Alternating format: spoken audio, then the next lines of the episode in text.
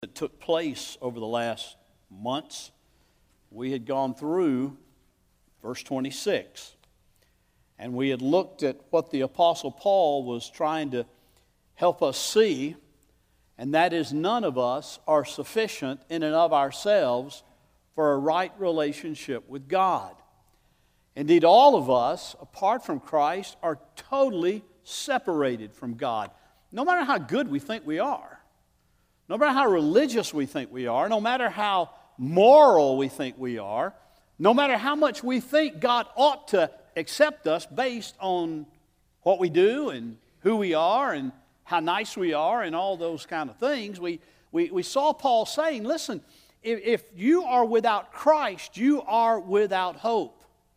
If you're without Christ and you're dependent on yourself, then you are, you are struggling in this life for something that you will never be able to attain, never be able to have.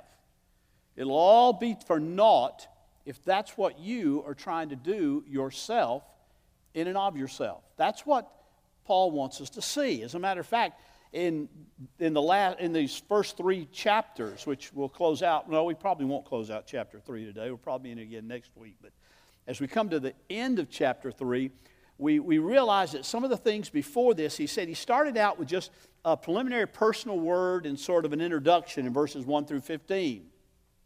He, he said a lot of important stuff in that introduction. He talked about how that this was the gospel in its origin, it was the gospel of God. It was the gospel about Christ. It was according to the scriptures. It was for the nations. It was unto obedience of faith. And it was for God's glory. So that's what this gospel is. It's not something that's to be held in by one little class or one little group or, or one little race. It's, it's, a, it's, a, it's a gospel that is for the whole nations and it's for everyone to hear and for us to take to everyone. And, and so, in those introductory words, when you just think Paul is saying, Hello there, people in Rome, he's really telling us a great deal about the gospel of Jesus Christ. Then he gave his brief statement of the theme, which I read as our call to worship today. For I'm not ashamed of the gospel, for it is the power of God uh, to save those who believe.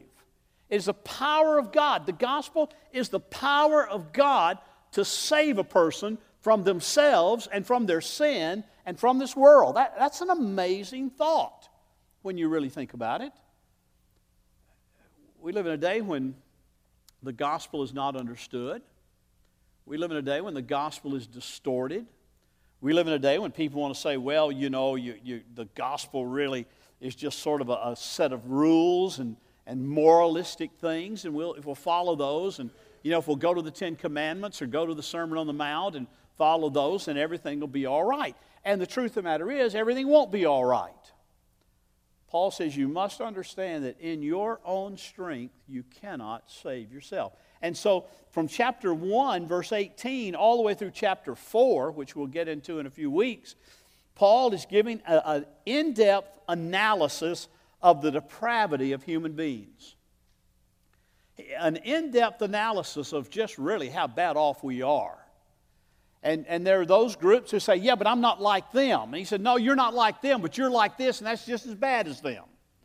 He talks about those who are living in perversion and, and the religious people say, yeah, but we don't do that sort of thing. And he says, yeah, but what you do is no better really than what they do because you're still not trusting in Christ and Christ alone. And so he says, the, the pagan has a need for the gospel, the religious person has a need for the gospel, and the moralistic person, the person who's living on their own morals, have a need for the gospel because it's only the gospel that changes lives. It's only the gospel that really makes a difference in a person's life. So now we come to the end of chapter 3.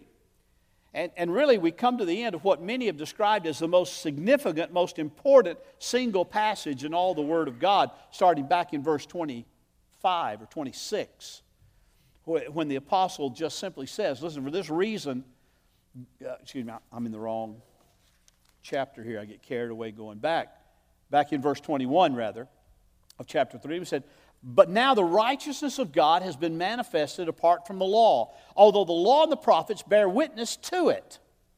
The righteousness of God through faith in Jesus Christ for all who believe, For there's no distinction, for all have sinned and fall short of the glory of God, and are justified by his grace as a gift through the redemption that is in Christ Jesus, whom God put forth as a propitiation, and we dealt with that as our last thing, uh, the, the word propitiation several months ago. As a, God put him forth as a propitiation by his blood to be received by faith. This was to show God's righteousness, because in his divine forbearance he had passed over former sins. It was to show his righteousness at the present time so that he might be just and the justifier of the one who has faith in Jesus. That last phrase is so significant, folks. Don't miss that. He did this so that he might be both just and the justifier. Many people say, Why do you have to send Jesus? Why didn't he just say, Hey, I'm God, I can do whatever I want to do? Your sins are forgiven. Everybody, everywhere. There's no need for any kind of sacrifice. There's no need for any kind of atonement. I, just, I just forgive all your sins. And there are many people today who say that that's exactly what he did. They say, look, when, if by sin, by, by one man's sin came into the world through Adam, that, and, and Paul says later that by, by one man's sin was dealt with in Christ, that if it came to all in, uh, in Adam, it ought to come to all in, in Christ. There ought not be any, any difference between receiving Christ not receiving Christ. Ought to be any religion, any person of no religion, doesn't matter. It ought to just cover everything. And, and there's some people out there teaching that today.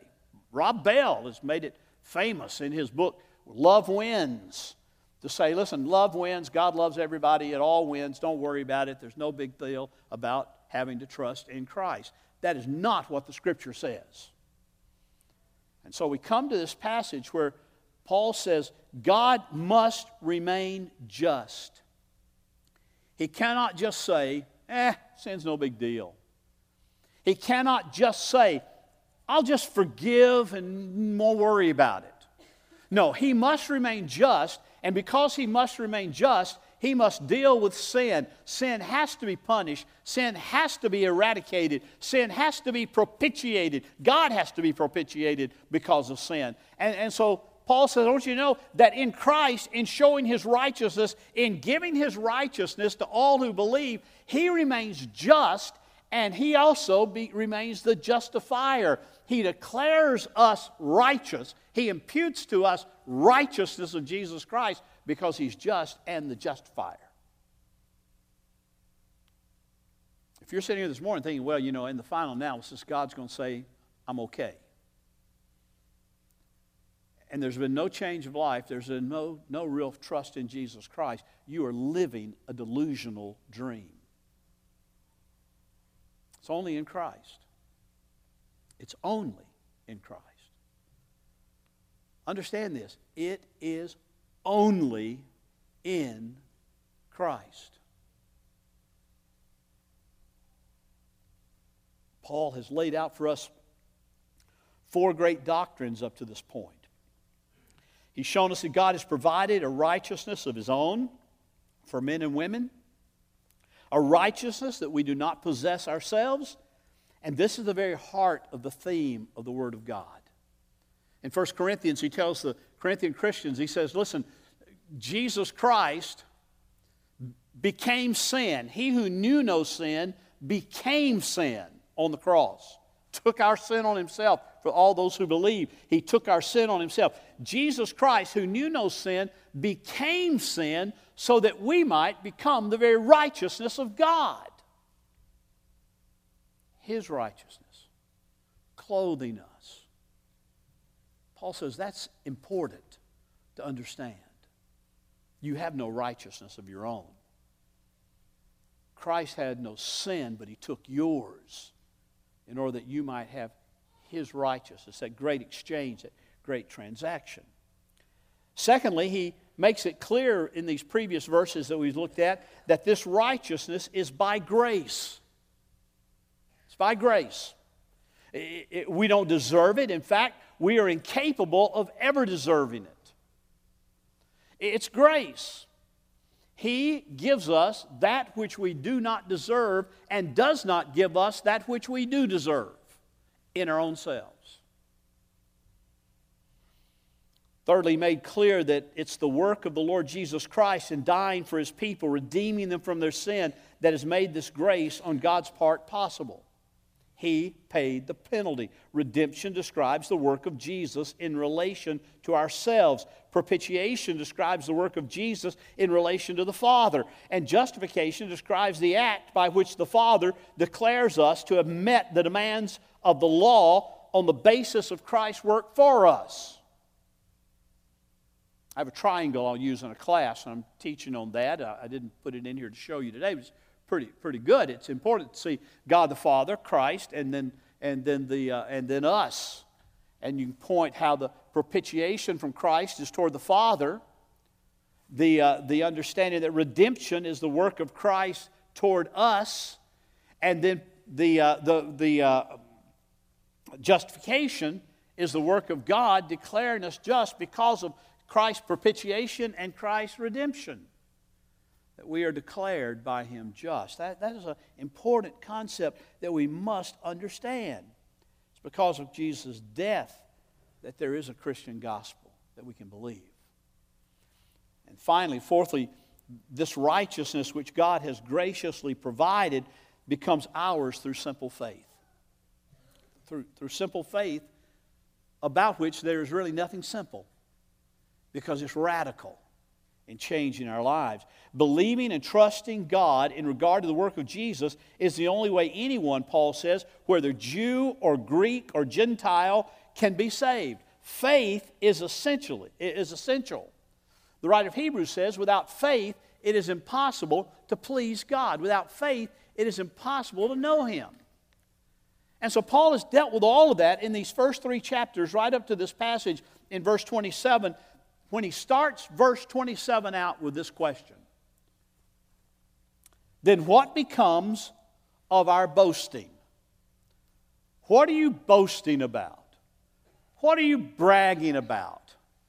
What are you prideful about in your own life? Is it, you know, what is it, Paul says? I want you to understand what it becomes of our boasting. Our boasting is excluded by what kind of law? By a law of works? No, but by a law of faith, the law of faith.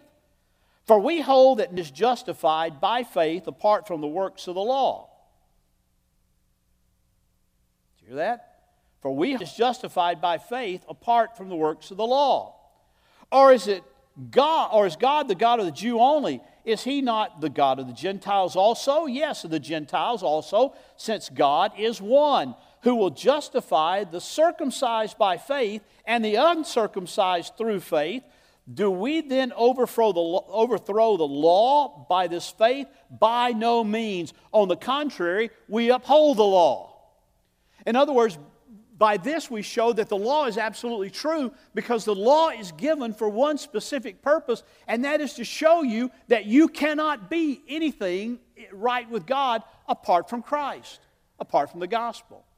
The law is given to show us that you cannot do it. See, some people say, oh, no, in the Old Testament, you, you were saved by believing the law, and in the New Testament, now you're saved by believing in Jesus, and you can keep the law and be saved if you're a Jew, even today, but if you're a Gentile, you've got to come to Christ. You can't do it through the. I mean, that is a bunch of gobbledygook, theologically speaking. We'll see that next week. We'll see next week that Trusting in Christ was the basis for the Old Testament salvation just as much as it is for New Testament salvation. Using Adam, uh, excuse me, using Abraham as an example. So, Paul says, Where is your boasting? What are you boasting about? Salvation by grace is the one doctrine that undercuts all boasting. Paul will say to the, to the Galatian Christians in Galatians chapter 6, I, I don't want to boast in anything except the cross of Christ because I don't have anything to boast about. I did have it one time, and he goes through all that litany in, in Philippians chapter, chapter 3, I believe it is. Yeah, Philippians chapter 3, where he says, You know, I was a, I was a Hebrew of the Hebrews, a, I was a Pharisee of the Pharisees. As to, as to touching the law, I was found blameless. Nobody could point a finger at me. I was a proud Pharisee. Until I came face to face with Christ. When I came face to face with Christ, I realized that all that was rubbish. All that was to no avail. It didn't get me anywhere. I just thought it did. And I bragged about it, and I boasted about it, and I told people what a good Jew I was, and what a good Pharisee I was, and, and how I had all the right religious heritage and all the right moral heritage, and it all just fell apart. His pride was demolished when he came face to face with Christ. So here he says, What becomes of our boasting? C.S. Lewis in Mere Christianity made this statement uh, when he speaks of the place of pride uh, where Christian morality differs most sharply from all other moral systems. He said, he said there is there's one vice of which no man in this world is free. One vice. We all have it. Which everyone in the world loathes when he sees in other people. Thinks is horrific in other people, but in somebody else, but which hardly any people, except for Christians who have come face to face with Christ, hardly any people ever imagine that they are guilty of themselves. See it clearly in other people, loathe it in other people, hate it in other people, talk about it in other people, point it out in other people, gossip about it in other people, but never see it in themselves. Never guilty of it themselves. I have heard people admit that they are bad tempered and that they cannot keep their heads about themselves with girls or drink, and, and even that they are cowards. I do not think I have ever heard anyone who is not a Christian accuse himself of this vice. And at the same time, I very seldom met anyone who was not a Christian who showed the slightest mercy to it in others. There's no fault which makes a man more unpopular, and no fault which we are more unconscious of in ourselves. And the more we have it in ourselves, the more we dislike it in others. The vice I'm talking about, Lewis said, is pride. Just a sin of pride. It's, it's the basic sin. It's a sin that before the creation of the world, Satan had. Lucifer had in heaven. I want to be like God. I want to take over. I want to, I want to be on an equal plane with God. That was pride in him. I think I can do it. And he fell. It's the same sin that Adam and Eve had in the Garden of Eden when Satan came to them and said, Listen, God, did, did God if you of that fruit, you know, that you can't eat any of the fruit of the garden? And, and, and Adam said, No, no, no, God didn't say that. He said, We just couldn't eat of that one tree. And well, why did he say that? Well, he says, we eat of that tree, we'll die. And Satan said, Oh, no, if you eat that tree, surely you will not die. But if you eat of that tree, you'll become like him. And pride began to well up within, within Adam and within Eve. And they began to think, wow, we can be like God. And, and, and Satan said, That tree is good. That tree is beautiful. That tree is desirable. And he said, Here, take and eat of this fruit and be like God. Take and eat of it. And they did and sin fell, uh, uh, sin became a part of our heritage. Adam and Eve fell into sin by disobeying God. Salvation by grace is the only doctrine that undercuts pride and undercuts boasting. What are some things we're tempted to boast about? Even as Christians or even as church members, I don't know if I'd say it for Christians, but as church members, as religious people? Well, there's always a temptation to brag about or, or boast about our morality. You know, the, the chief ground on which most people think they can save themselves is that they are moral people, the doing of good things. They believe they're saved by this, and others are not, others are not similarly saved because they're not as good as me. They're not as moral as me. It's the case of the Pharisees. It's the case of religious people today. They, they look upon religion as the ultimate achievement for a right relationship with God. They expect God to praise them for it. They expect God to say, You're such a good person. You know people like that. They fast and they tithe and they pray and they do good works and, and, and suppose that they're doing all these things and becoming good people by doing it. Good enough for God to save them. And so they brag about their, they boast about their morality. Now you, you say, well, I've never heard anybody really just boast about their morality. Oh, yes, you have. I'm glad I'm not like that person. It's a subtle boasting. but it's a boasting. Boy, I'm glad my I'm glad I don't do that. You know, they boast about the morality. Salvation through the work of Christ undercuts that. The grace of God undercuts that. We also can boast a bit in just our pious feelings, just our feelings of religious. You know, uh, we, just, we just think we're so religious, so pious that we, you know, we think surely these feelings that we have are going to be good enough to save us. At times we even have tears in our eyes and we're so sensitive to other things and other people and we have these feelings of, of piousness and surely God will save us. Surely God will have to. Surely God must save us because of our piety.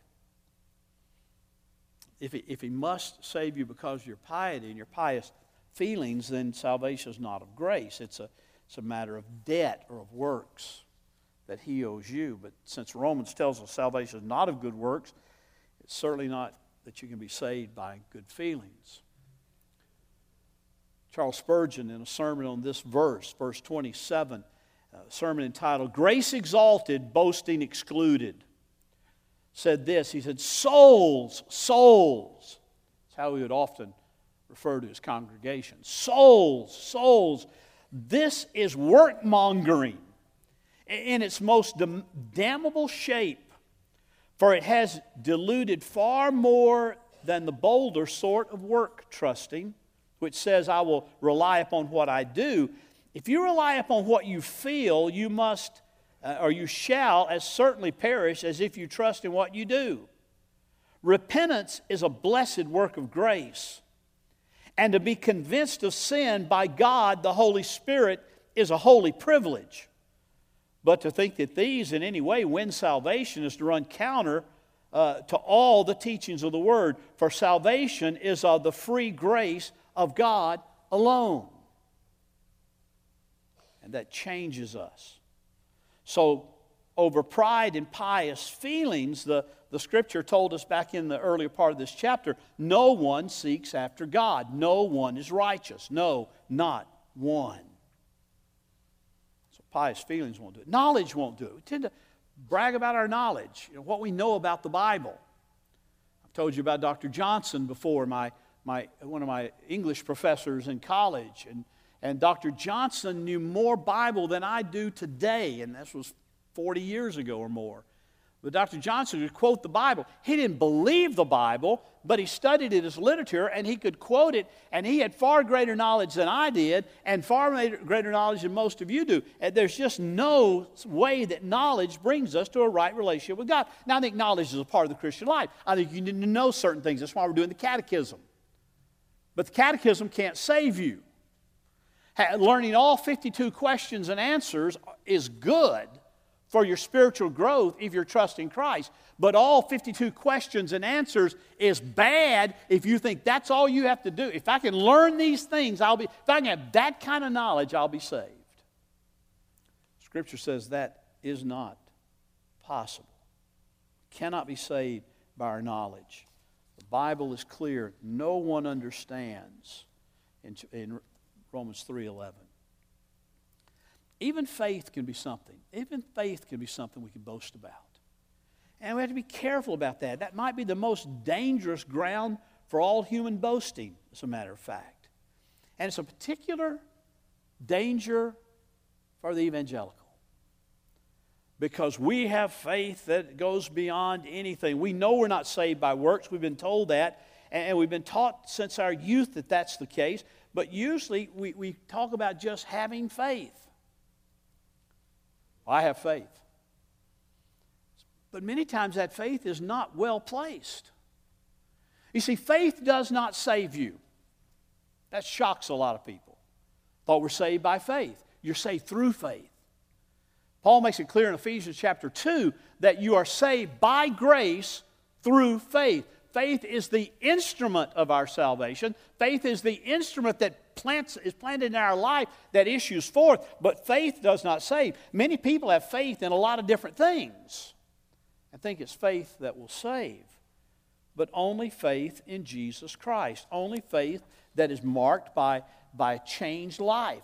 It, it's, a, you know, it's a different type of faith that changes a person's life. It's a faith that is given of God. So Paul said, Where is the boasting? It's excluded.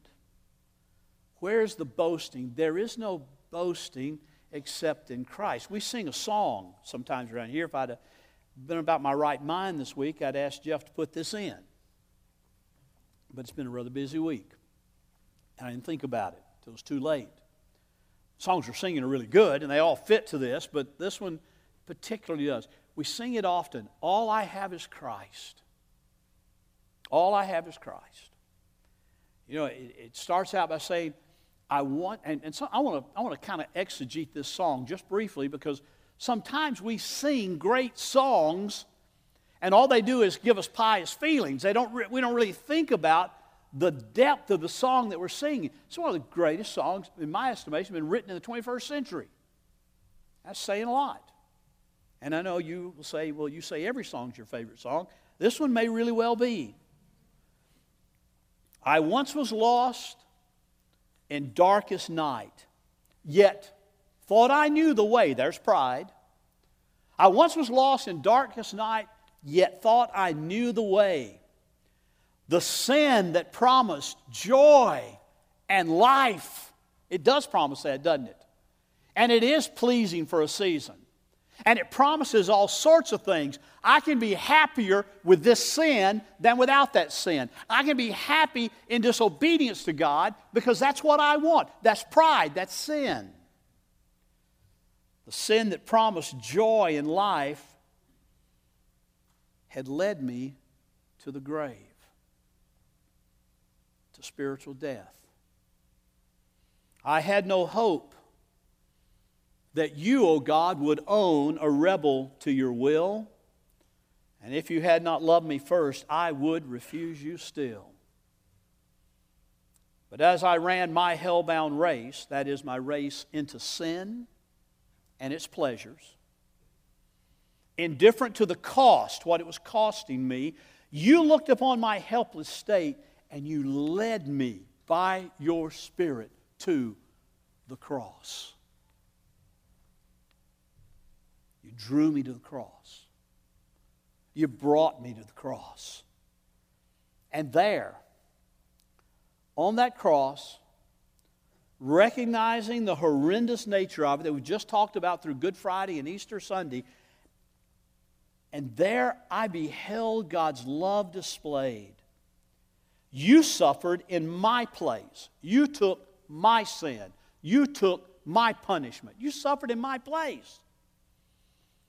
You bore the wrath reserved for me. My wrath poured out on Christ. Now all I know is grace. Hallelujah. All I have is Christ. Hallelujah. Jesus is my life. Now, when you sing that, I want to know do you really understand what that means? I love John, uh, John Piper, last message of T4G on Friday evening. John Piper said, We need a new gospel and we need a new God. And some people, I think, gasp a little bit. What is he talking about? A new God? He said, No. You see, for most of us, God still remains me. I still rule my life. I'm still Lord of my life. I still make decisions for my life. It's not what does God want, what is God's will, what is God's purpose. It's I want to worship me. That's pride. So we need a new God. Not really a new God, but a new God to us. The same God, the only God, the true God, manifest in Jesus Christ, but we need Him as our God and quit trying to be gods ourselves. He's right. I won't even go into what he means by new gospel, but you can go listen to it online if you want to. All I have is Christ. I don't have my morality. I don't have my religion. I don't have all. I, all I have is Christ. Jesus is my life. Paul said, For me to live is Christ, and to die is gain. But as I live on in this life, I will live to the glory of Christ, not the glory of self. He said, I've been crucified with Christ. I'm dead with Christ. And yet no longer do I live in the flesh. I continue to live on the earth, but I live in Christ. All I have is Christ. Jesus is my life. Prefaced by Hallelujah. Praise God. Praise the Lord. Because that's all I've got. Indeed, that's all I need. This last verse. And then we're going to come to the table. A lot more I can say, I'll say it next week.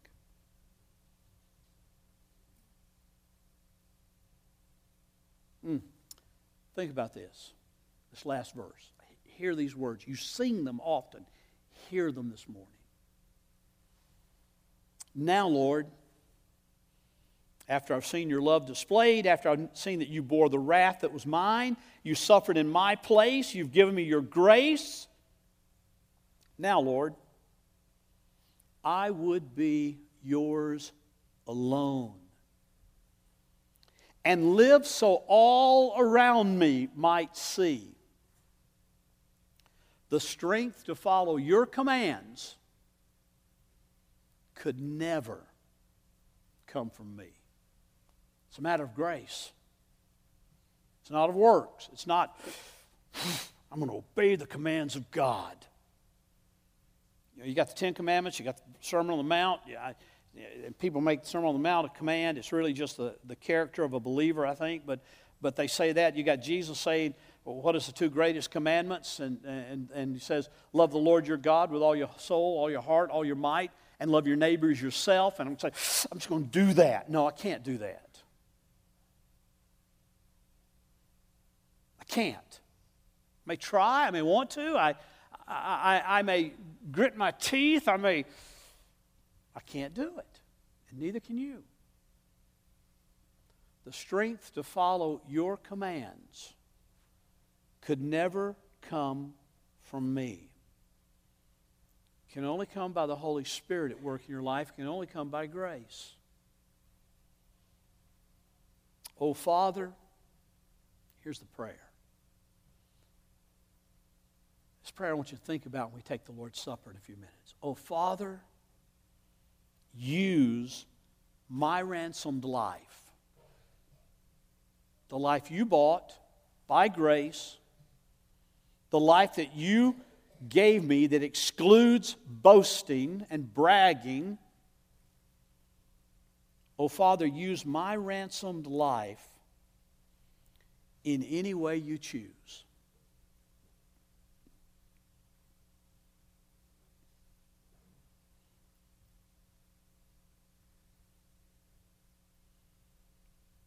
Go as a missionary to take the gospel somewhere. That's what he chooses. Or more likely to go to a friend who needs the gospel or a neighbor.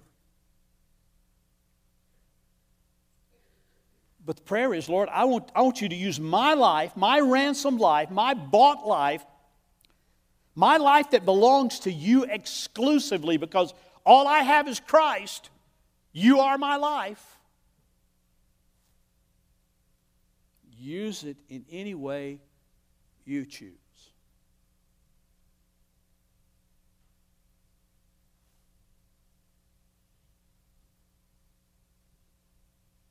If we don't mean that, we ought to cut that verse out, Jeff. Let's cut it out. And then the last words, which are really the ones that relate to this verse and let my song forever be my only boast is you.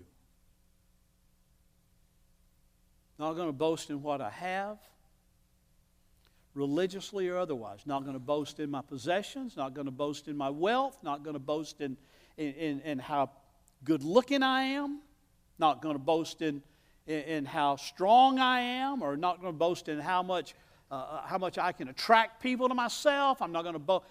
My only boast, Christ, is going to be you because you ransomed my life. You gave me my life. You bought my life. I belong to you. Jesus is my life. All I have is Christ. That's what salvation is.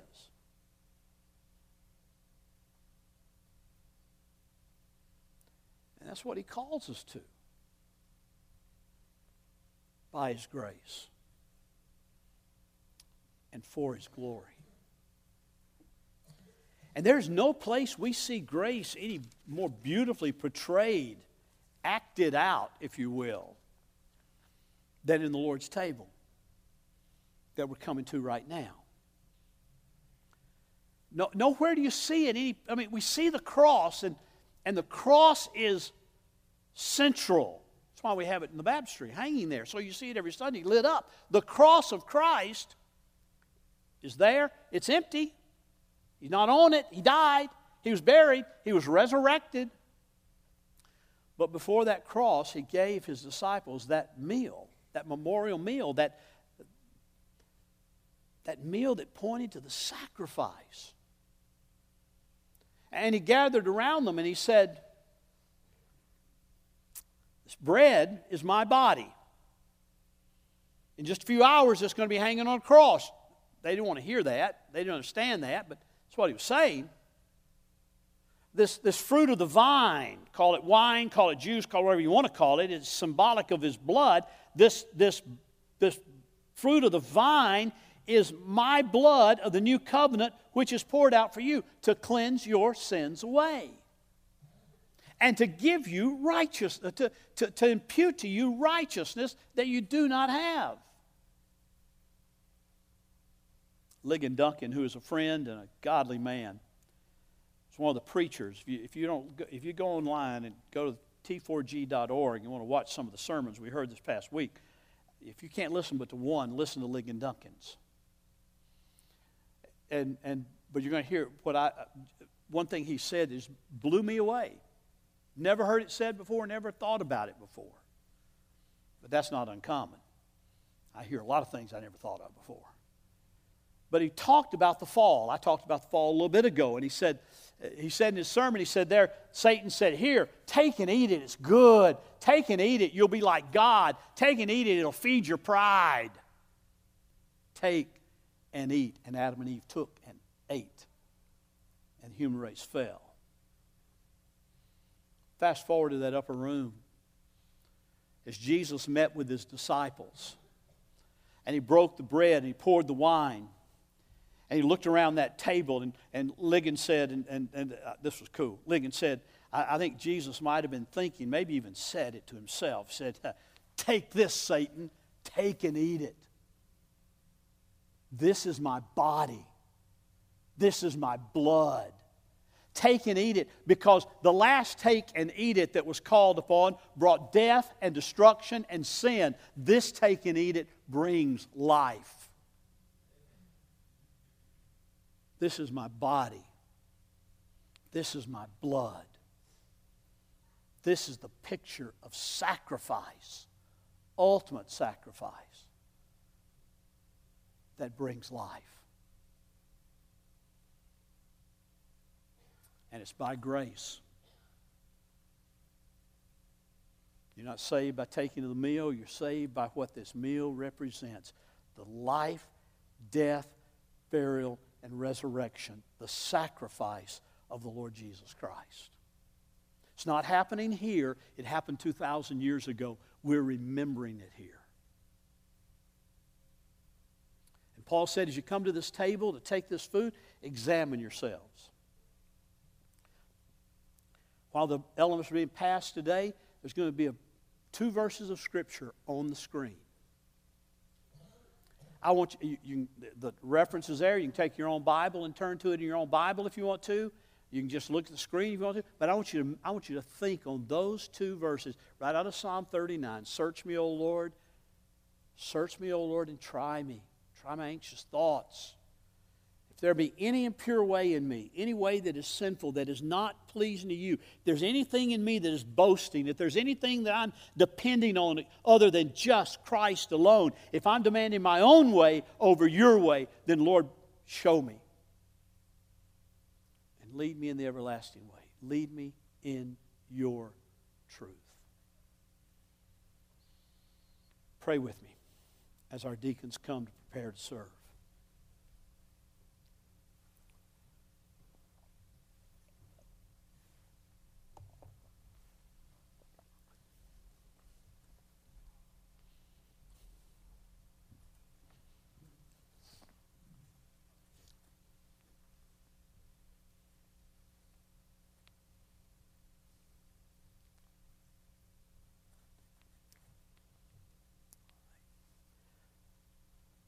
continue to pray as we prepare these elements to be passed among you.